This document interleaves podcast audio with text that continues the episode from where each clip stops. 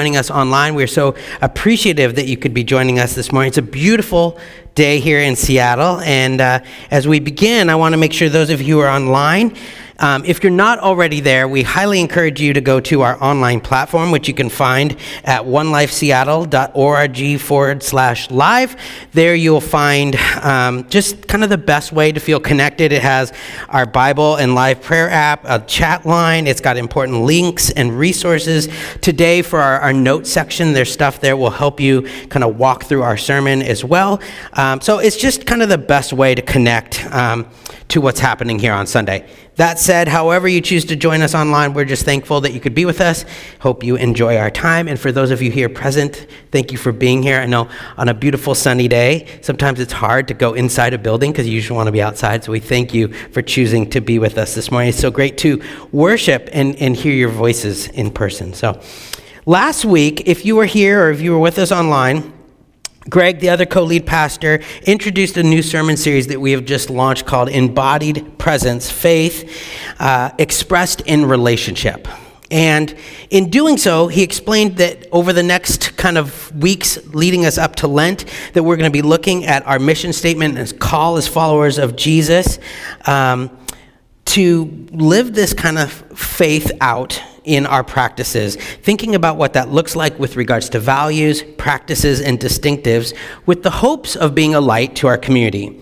And I love how he explained the word embodied. The word embodied means to be an expression of or to give a tangible or visible form to an idea, quality, or feeling. And so that means what we're going to be looking at is what it means to embody the three words that make up our name in our mission statement, which is One Life Community Church. Now, Greg spelled this out in a wonderful way, looking at those three words, particularly one life, that we believe we experience fullness of life when we are connected to the one life of Jesus, particularly the triune God that the word community gets us at this idea that we believe that there's fullness of life when we are rooted in and serving our community. And with regards to the church, we believe that there is fullness of life when we identify and participate in being the church, nothing more, nothing less. And our short way of saying this is One Life Community Church following Jesus, loving people, and serving our city. So we're going to spend the next kind of eight weeks or so, three weeks at a time, looking at each word or part of that statement.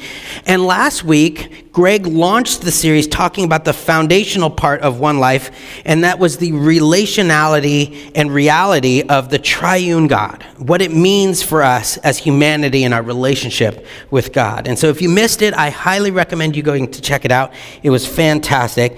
Um, but this week, today, we're going to tease out some more of this kind of relationship idea and what it looks like to have a relationship with the divine by talking about the topic of prayer this week as i was walking my dog i often listen to podcasts and i was listening to this one with um, pastor theologian and author leonard sweet and he made this statement that i thought was so good and it's really going to tap into what we're talking about today. He says this jesus came to show us how to be fully human and what we see in jesus' example is that you can't be fully human without being in relationship with the divine I'm going to read that again. Jesus came to show us how to be fully human, and what we see in Jesus' example is that you can't be fully human without being in relationship with the divine. And so, with that, it's only fitting that we begin our time by connecting with God. So, I'm going to open this up with a time of prayer, and then, and then we're going to dive in. So, let's pray. Father, Son, Spirit, we thank you that you want to have a relationship with us, your creation. And not only that you desire that, but um, you give us the gift of prayer so we can. And so this morning, as we talk about this topic, there's no way we could obviously address everything here. We do pray that you would just, um, in a unique way, by your Spirit, invite us into a deeper relationship with you. Wherever we're at, maybe we've never even thought about communicating with you before. Um, help us to be invited into what it means to have a relationship with you. We pray this in the name of the Father, the Son, and the Holy Spirit. Amen. So, prayer is something that gets, in my opinion, really misunderstood. And it's a topic that oftentimes honestly, most often you, you're kind of guaranteed to well up feelings of insecurities, comparisons, you name it, which is really sad. Because these days, prayer gets discussed as this task that you, you have to do. It's a requirement. That there's this specific formula to it, and that there's a right and wrong way to pray.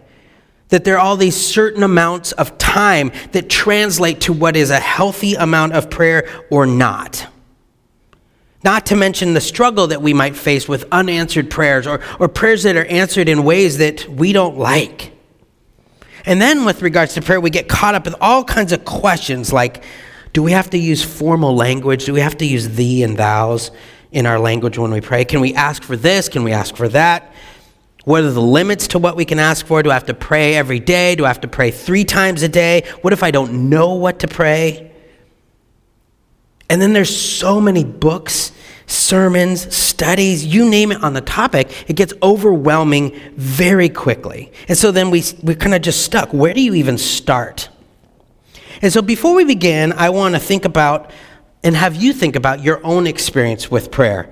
Um, maybe take a few deep breaths as you ponder these questions. You don't have to shout out these, but as you think about prayer, how has prayer been taught to you?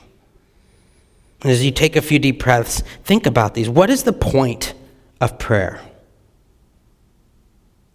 On a scale of 1 to 10, how would you rate your prayer life? Does prayer come easy or is it hard for you?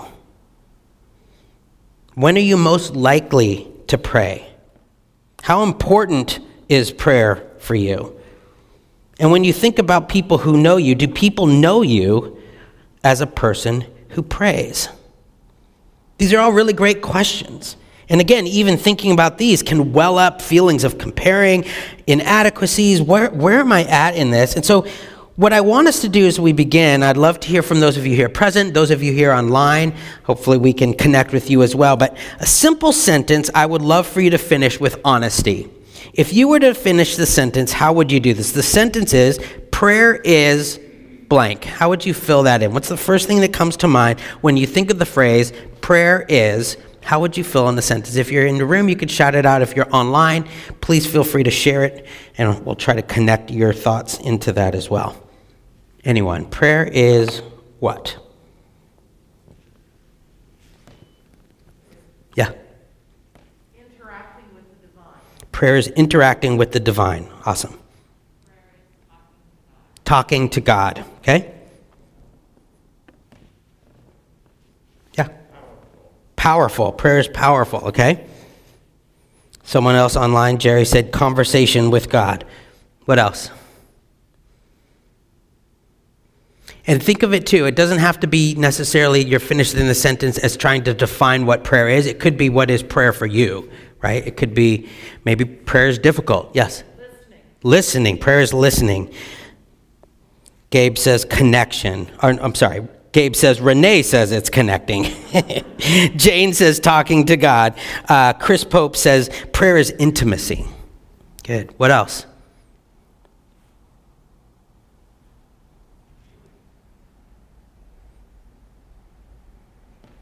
Anyone else?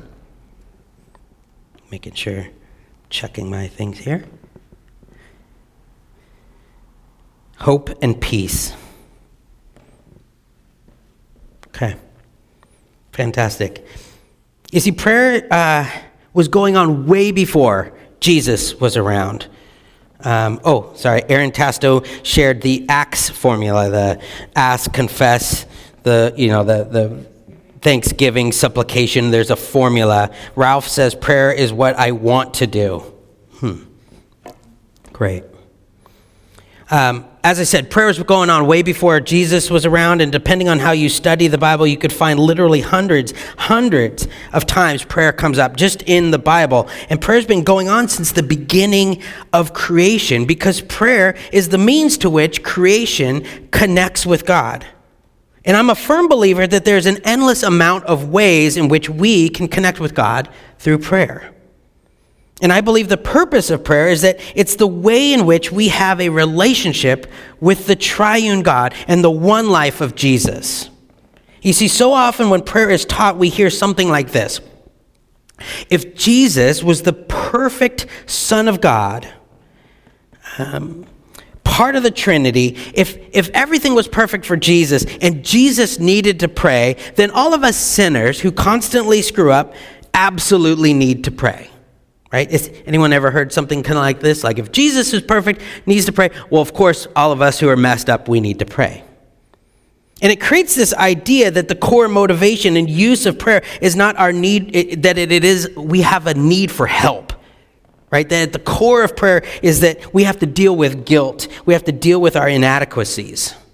And that's why we pray, because Jesus was perfect. Jesus did, had to pray. We're messed up. And so, of course, we have to pray. But is that right? And it can morph into the idea that we can't do anything without God, which also lends itself to this feeling of guilt. But let me ask you a question Wasn't humanity communicating and in relationship with God before the fall, before sin entered the world? You see, I'm 100% confident that if we're feeling guilty about how, when, and why, and where we pray, that it's not from God. That God did not create prayer as a way to make us feel guilty. Rather, it's the greatest gift we've been given the ability to connect with God. And if Jesus is the exact representation of God, or to say it differently, the perfect embodiment of God, as it says in Hebrews 1 3, then what we see Jesus showing us in how he prays is an example of what it looks like to have a relationship with God. Amen. And so, trying to tie this back to last week's teaching on the Trinity, at the very core of the Trinity is the essence and expression of pure relationality. The triune God of the universe and all creation, Father, Son, Holy Spirit, is the perfect example of relationality. And as humans created in the image of God, this is designed and built into our very core as well. It's not just that we are designed to be relational beings, that's true. It's that we are specifically designed to be in relationship with God. And so, with Jesus now present with us, that's what we celebrate in Advent God with us, both fully human and fully divine. We see him living out and embodying the truth that we can't be fully human without being in relationship with the divine.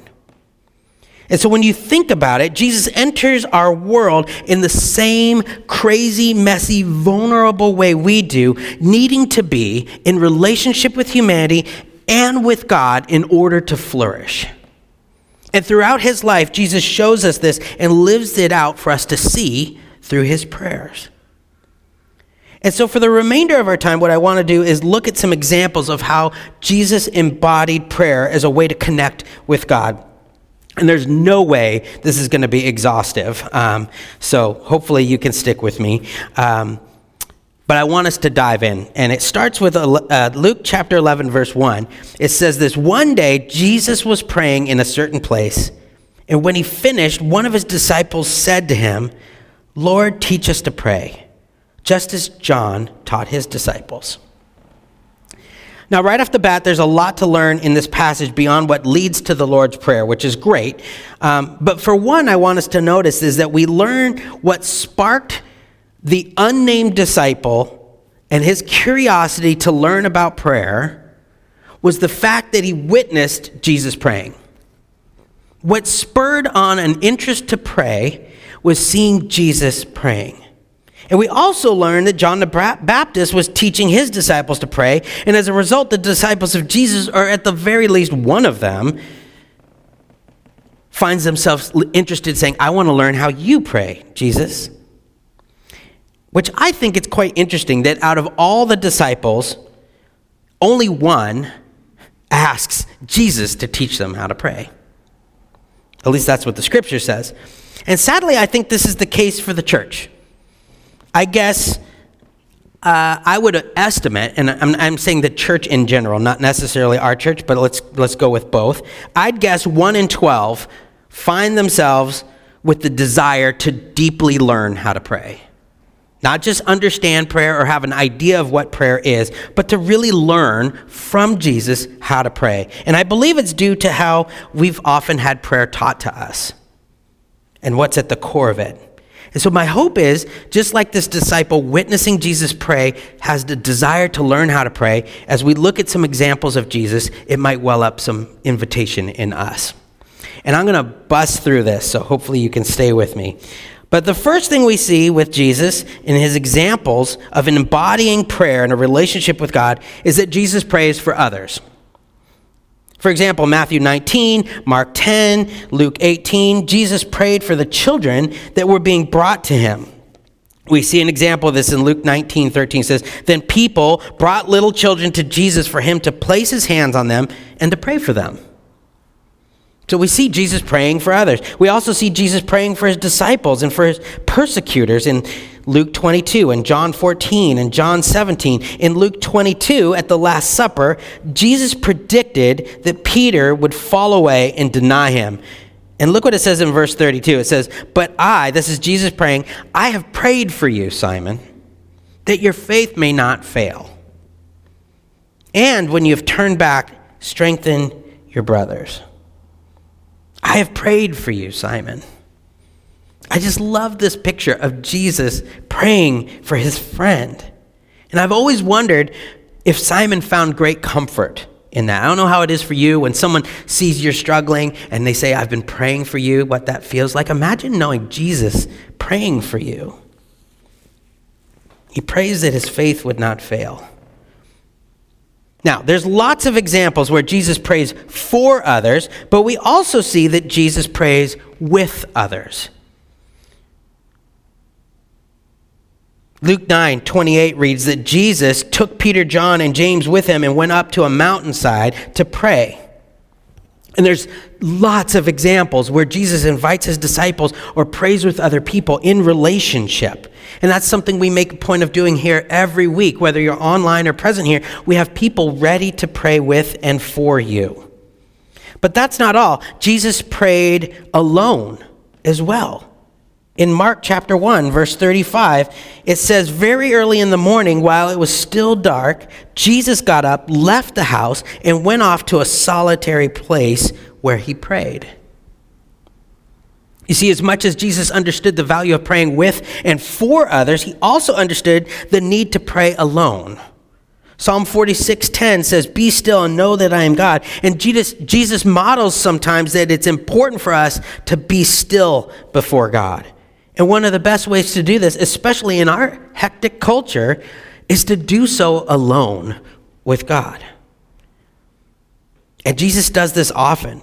And it connects to the next idea, and that is that Jesus prayed in nature. I noticed Jerry often online comments about how he went for a walk this morning and was able to connect with God. Jesus prayed in nature. Psalm 90, 19, verse 1 says, The heavens declare the glory of God, the skies proclaim the work of his hands. What better place to commune with the Creator than among wonders of nature? Luke 6 12 says, One of those days, Jesus went out to a mountainside to pray. He could have gone home, he could have gone to the synagogue. If he was near Jerusalem, he could have made it to the temple to pray. But there were times when Jesus made space to just pray where he was, and it was often out in nature, often on the mountainside, often in the wilderness. I'm sure many of us have experienced these times when we're here in the Pacific Northwest or out and about on a hike or something and are overwhelmed and connect with God. This morning I got up early. Sunday, nobody else gets up early. Not even my dog is motivated to get up. I get up and I walk up to this one room in our house called the Sky Room, and I got to see the sunrise. The sky, I called it God's light show because it seems like it's been so dark lately, and I woke up and I was overwhelmed by the color. And it made me, in the midst of my kind of getting up, trying to get going, what am I remembering, all those kinds of things, it helped me have a moment where I could connect with God. It reminded me I'm not alone, that God is at work. And so Jesus does this sometimes. Jesus prays in nature. The other thing we see is that Jesus prayed for various lengths of time. We always wonder, how long should I be praying? And, and the Lord's Prayer is an example of a, a prayer that's full of wisdom, but it's also short and easy to remember and memorize, and it, it serves as an example of that. But Jesus also knew how to dedicate long times to pray as well. And as we read in 612, that not only did Jesus spend time on the mountainside, but it says he spent the night praying. The entire night. In my previous church, um, the lead pastor would often lead these 24 hours of prayer. And the idea was that, that we'd fill 24 hours with a number of people to, to provide 24 hours of nonstop prayer happening. And of course, the middle of the night was the harder time to get people to sign up. And there was this one guy who was on our prayer team named Marvin who was in his 80s. Um, he was the slowest moving man around, but when he would start to pray, it was like he got energized. And so he would take all those late night ones, and I would go sometimes to pray with him, and I would struggle to stay awake. Marvin, in his late 80s, he would just be like a little kid, just going. He couldn't stop praying. It was amazing. Now, thankfully, having longer times of prayer doesn't require it to be in the middle of the night, because that wouldn't work as well for me. Um, but it's just a good example that there are times when Jesus prays a sentence, a word and there are times where Jesus spends the entire night. And so it just opens this picture that prayer is not locked into a sentence or two sentences or an hour or two hours. It's conversation. And it's in those situations and circumstances of life that it uh, changes and adjusts because it's a relationship. The scriptures also tell us that Jesus prayed regularly. The insight of this is made clear in a passage in Luke chapter 5, verse 16, where it says, But Jesus often withdrew to lonely places and prayed. And that word often isn't hidden, it's there, right? It, it, makes it obvious that Jesus prayed regularly. And if you were to go through the Gospels, especially Luke, which has the most examples and stories that testify to Jesus praying than of all the Gospels, what you see is it was simply part of his life.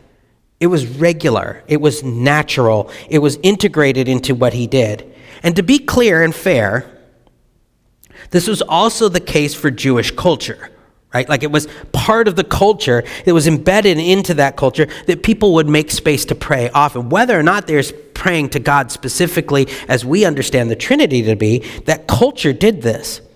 But what's important to note is there's a reason people asked Jesus to teach them how to pray because Jesus taught or did prayer differently than the way the culture did it. Which is why when the disciples see that in the midst of the culture that does have prayer embedded into it in many ways, they say, I want to learn from you. Teach me how to pray. We see that Jesus prays prayers that are heartfelt that he didn't pray in these cold, kind of distant ways that were disconnected from relationship, but they were heartfelt, that the, they were words of supplication demonstrating empathy and, and, and genuine love for God and for others. And it's demonstrated best if you look at John 17, which we don't have time to, but it's, it's right after he starts laying out what's going to happen, predicting his death on the cross, his resurrection, being denied, all these kind of things. And in John 17, he goes into praying for himself. Then he moves to praying these incredibly heartfelt prayers for the disciples. And he even continues to pray forward into the future for those who will eventually come to know Christ. But not only did Jesus pray in a heartfelt way, Jesus also taught us to be persistent in our prayers. Luke 18, verse 1, it says this Jesus told his disciples a parable to show them that they should pray, always pray, and not give up. Which is interesting because there's another time when Jesus talks about praying and says, Don't get up in front of the people and make it all this big scene, all those kinds of things. But he's saying here not to be kind of the, the agitated disciple that just kind of keeps whining and asking the same thing until God kind of changes his mind. Rather, it's about persistence, waiting on God and God's timing, which is important, right? Because there's times we've all experienced it where we're praying and it feels quiet it feels like there's no response. And Jesus says, I, I understand there's times like that. Don't give up. Which leads to something else we see Jesus do in his prayer life, and that is um, that Jesus knew that not all his prayers would be answered as expected. Anyone ever prayed for something and we didn't get an answer, or maybe we didn't get the answer we expected? This is a hard one. But the fact of the matter is that not all our prayers are answered in the ways that we expect or, or how we hope. And Jesus knew this by experience. Crying out to God the Father from Gethsemane in Matthew 26, three times Jesus prays for God to allow something different to happen. Can this go in a different path? But Jesus would follow it, not as I will, but as you will. An unanswered prayer is a challenge for us as followers of Christ. But it's something that Jesus experienced. And I don't know about you, but that's really helpful for me to hear and understand that Jesus can identify with my struggles with unanswered prayer or prayers that aren't answered in the way that I had hoped them to be. Which then reminds us of another thing that Jesus embodied with his prayer, and that is that pray, he ultimately prayed for God's will to be done. And we see this both in the way he teaches the Lord's Prayer, but as well as Jesus' prayer in Gethsemane. Jesus taught us and modeled for us to pray for God's will to be done above all because Jesus knew what God's will was was best. And that's an important reminder because Jesus went through some stuff. none of us would ever desire to go through, let alone want God to have us go through those things. And yet we have this model of your will being done. He didn't just talk about this and say, here's a great thing, but he embodied this reality. The other thing we see is that Jesus prayed before every big moment of his life. Now, I'm just going to give you some examples. He prayed at his baptism. Luke 3. That was the official going public, starting his three years of ministry. And as he's praying, there's no uh, coincidence that the Holy Spirit then descends on him and the Father speaks to him, saying, You're my son whom I love and I'm well pleased. There's this relational connection. You're about to start this. And, and God enters in and shows support. Jesus prayed before feeding the 5,000 in Luke 9 and before feeding the 4,000 in Matthew 15. He prayed at the moment of his transfiguration in Luke 9, and the scriptures tell us that before Jesus chose his 12 disciples, he spent the night praying on the mountainside in Luke 6. Jesus prayed at the return of the 72 disciples in Luke 10, and Jesus prayed at Lazarus' tomb in John 11. These are huge moments in God's story through Jesus. In Jerusalem, the week of Jesus' arrest, Jesus predicted his soon to come death. And as he spoke of this coming sacrifice, Jesus prayed a very short prayer in John 12, 28. One sentence Father, glorify your name. And in response, Jesus' prayer, a voice from heaven says, I have already glorified it, and I will glorify it again. And then, spending his last few minutes with his disciples on the night of his arrest, Jesus prayed an extended prayer known today as the high priestly prayer in John 17. We already talked about this. There we see Jesus as an intercessor praying for those people. And he says that they, he prays that they would have his joy. He already knows what's going to happen. He's saying, I want you to experience joy, that God would keep them from the evil one, that they would be sanctified by the truth, and that they would be unified in that truth. And Jesus even goes on to the future and prays for all those who will eventually believe in him. And then going on, later we see Jesus praying in deep emotion and agony in the Garden of Gethsemane just before his arrest in Matthew 26, where we again see these prayers of uh, submission and sacrifice, right? Incredibly important moments in Jesus' story every time we see him praying. And we even see Jesus praying on the cross in the midst of his agony, his first prayer echoes Psalm 22 and expresses his deep distress, where he says, My God, my God, why have you forsaken me?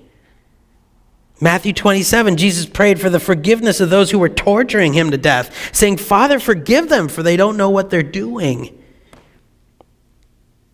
And in Jesus' final breath in Luke 23, Jesus continues to express his faith in prayer by saying, Father, into your hands I commit your spirit. So, as we look at this list, there's this huge list of examples that Jesus shows us, embodies, lives out in what prayer looks like. All these big moments in his story. What do we do with I mean that's a lot and that's not at all exhaustive. What do we do with all of this? You see, as we think about our mission as a church, and particularly our focus on the one life of Jesus, it's our hope that we become people who embody these things that Jesus embodied, that we are representatives of Jesus. And as a church, we believe that Christ is the way, the truth, the life. We sang that new song this morning. That's the example we are to embody. And what we've seen is that Jesus embodies for us a picture of what it means to flourish as a human, and it's directly related to having a relationship with God through prayer. I don't know how many of you saw it, but this last Wednesday we sent out our midweek email that has resources and announcements and those kinds of things. And, and one of the resources in the adult section was a link to an article on prayer. And um, I thought it listed a couple great ideas about wherever you are in your prayer journey, how to consider maybe what would be the next steps moving forward, deepening your relationship. Whether, whether you've never thought about it before or you've been a person of prayer for many years, things to consider. So I want to kind of get us through our end naming a couple of these. The first one, some thoughts on growing in prayer, is to recognize from the start that prayer is difficult. And to be clear, Jesus never, you study the scriptures, never says, guess what? I'm going to talk to you about prayer and it's super easy. Never. There's no quotes of Jesus saying prayer is easy, which is why I believe Jesus gives us the Lord's Prayer. He recognizes sometimes we won't know what to say. And if you think about it as any relationship, there will be times when communication goes really well and times when it's not easy. The key is to keep going and to keep pushing through. Which leads me to the next one just do it, right? There are times when praying is the last thing you will want to do or even think about, but relationships require not only love and sacrifice, but they require determination and perseverance. And if your prayer life's feeling dry, keep praying. But don't pretend. Think about your own relationships. If you're feeling a dryness in your relationship with your spouse or your best friend, you don't give up and you don't fake it. You be honest about it. Tell God where you're at. Be ready to listen. Be expectant. Sometimes showing up is half the battle. Number three, recognize the importance of structure. While there is a risk of regular prayer prayer patterns becoming repetitive and boring, it can also create peace and order in sticking with a routine. Setting aside some time every day to pray can help establish a rhythm or a pattern of life to prompt you to pray throughout your day as well. For centuries, monks have followed structured prayer patterns for every season of life. At the grad school I teach, we have three times a day where these chimes go off in the middle of whatever's happening, simply to remind us to pause, to pray, to, to, to acknowledge the presence of God. So sometimes structure can be helpful. But I also want to say the fourth thing is that to try different things. Because structure is good, but on the other hand, nothing will starve your prayer life quicker than monotony right? The two must be balanced.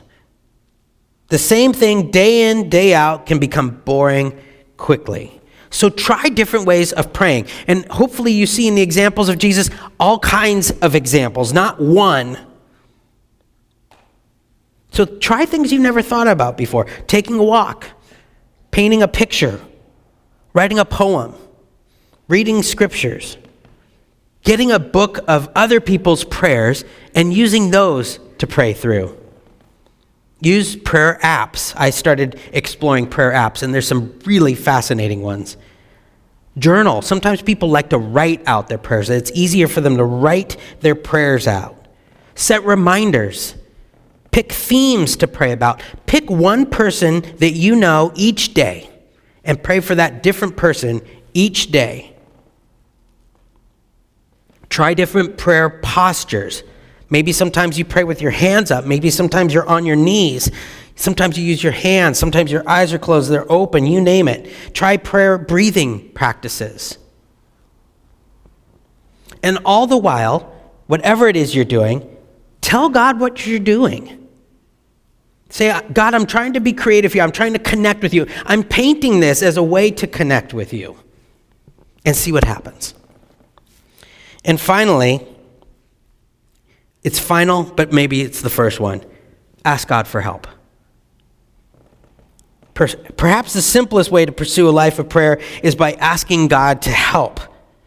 And so, if we can't even communicate with God to ask for help in our areas of our relationship with Him, how much is it going to be a struggle in other areas? I love what Romans 8:26 says. It tells us that when we don't know what to pray for, it says the Spirit intercedes for us through wordless groans.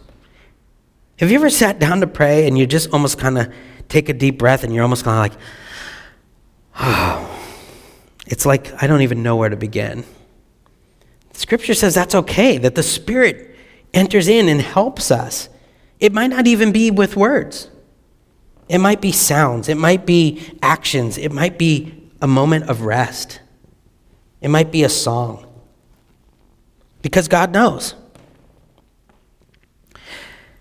I, I've been talking a lot and I need to stop. And what I want to say is that although we've talked about a lot of examples and we've given some recommendations, there's no quick easy solution to kind of saying, here's how prayer is going to be perfect for you.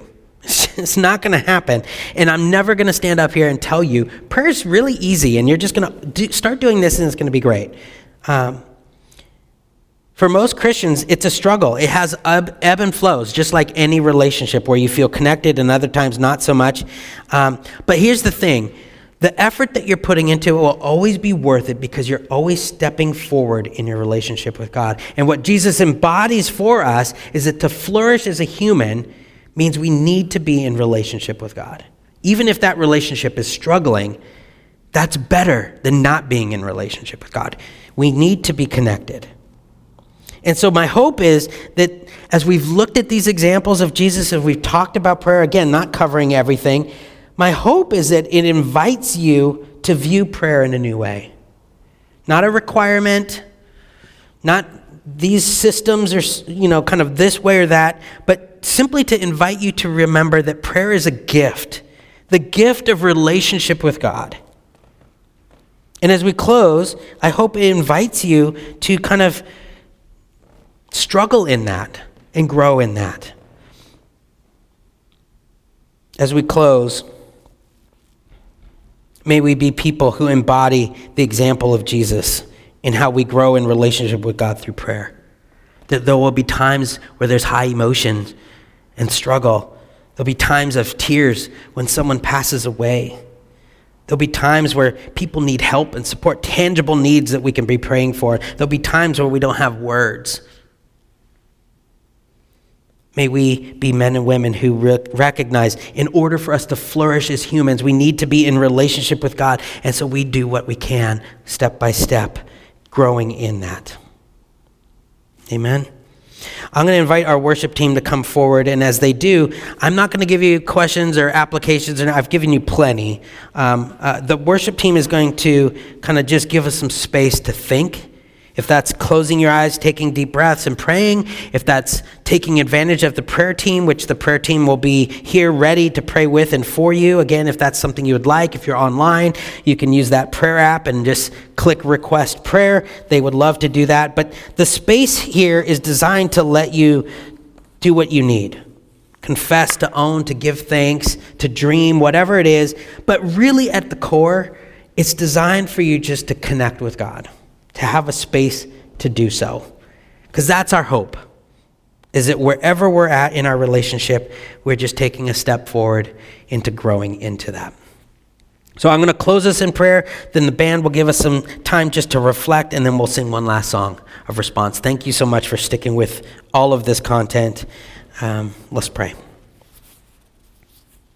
Father, Son, Spirit, uh, we do recognize the gift that it is to be in relationship with you. That our life cannot flourish as you have designed it when we're not in relationship with you. And thank you for the gift, knowing that you designed us to be in relationship with you. Thank you for this amazingly open, beautiful way that we can connect with you that's so diverse. And we just confess, God, that we don't always remember to connect with you.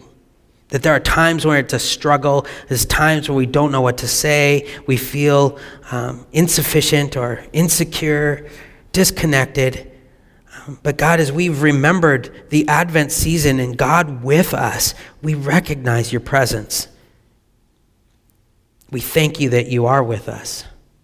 And we thank you for the example, Jesus, that you embodied of what it looks like to connect with the triune God in relationship. And we pray that just as that one disciple witnessed you praying, as we look at your word and see your example, that we might be invited in to learning how to pray based off your examples. That we would experience your grace and your truth, your hope, um, your love. And may we be men and women who embody this relationship as well. That others would see what flourishing looks like because they see us growing in our relationship with you. We pray this in the name of the Father, the Son, and the Holy Spirit. Amen.